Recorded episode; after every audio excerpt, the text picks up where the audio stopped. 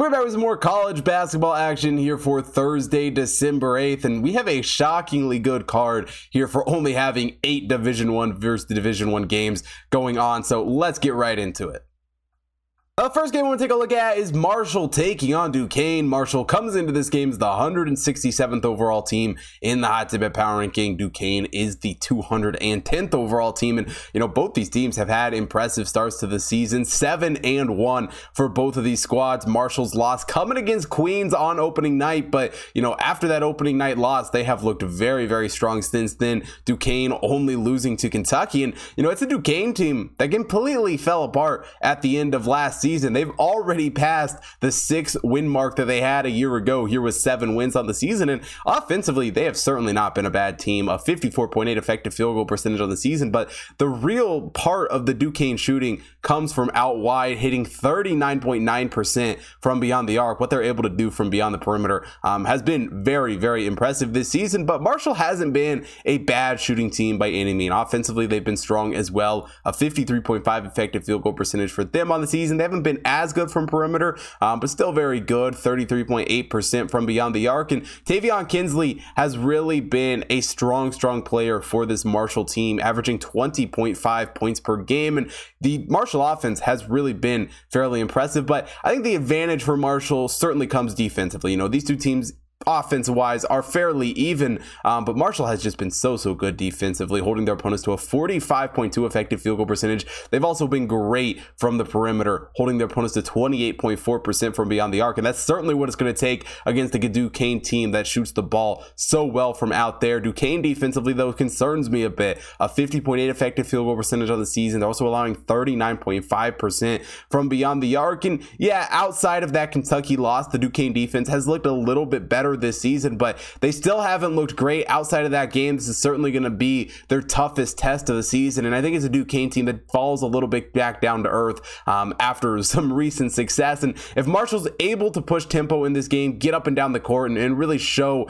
um, you know that offense that is able to run and, and move in transition, I think they can win this game. I think they cover this spread. I'm taking them plus two here against Duquesne.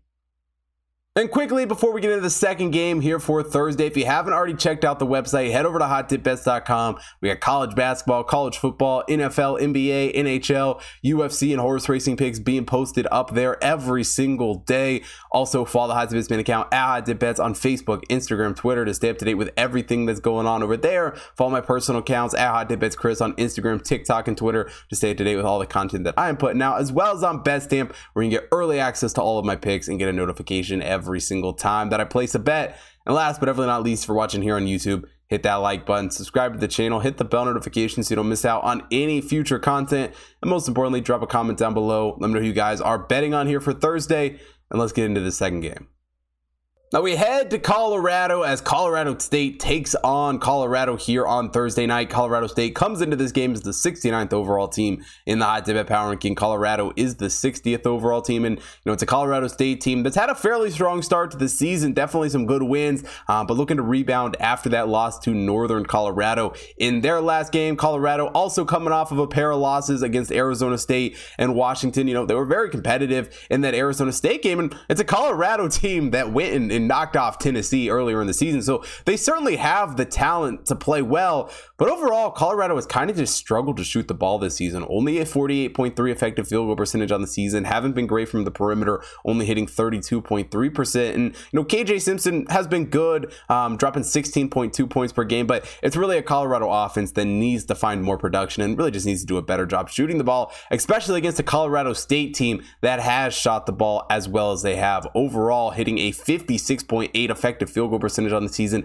They've also been great from the perimeter, hitting thirty-seven point two percent from beyond the arc. John Today leads the way with fifteen points per game, but it's a Colorado State team that does a really, really impressive job spreading the ball around, getting a lot of guys involved in this offense. Um, and really the biggest thing that I like about this Colorado State team is just how well they are holding onto the basketball. They don't commit unnecessary turnovers hardly ever. They're the ninth best team in the entire country when it comes to turning the ball over, only turning it over on fourteen point four percent of their possessions, and for Colorado they can't say the same. They have certainly struggled in the turnover department this season, turning it over on twenty point nine percent of their possessions, and I think that's going to be a big factor here in this game because you know both these defenses are fairly even. I, I may even give a slight edge to Colorado State, but the Colorado defense hasn't been terrible, and it certainly has kept them in some games here. But offensively, I think Colorado is going to have a very, very hard time keeping up with this Colorado State team. I just don't think they're going to score enough um, to really run away with this one. And, and really, I think there's just too many points to give this Colorado State team on the road. I'm taking them plus five and a half here against Colorado.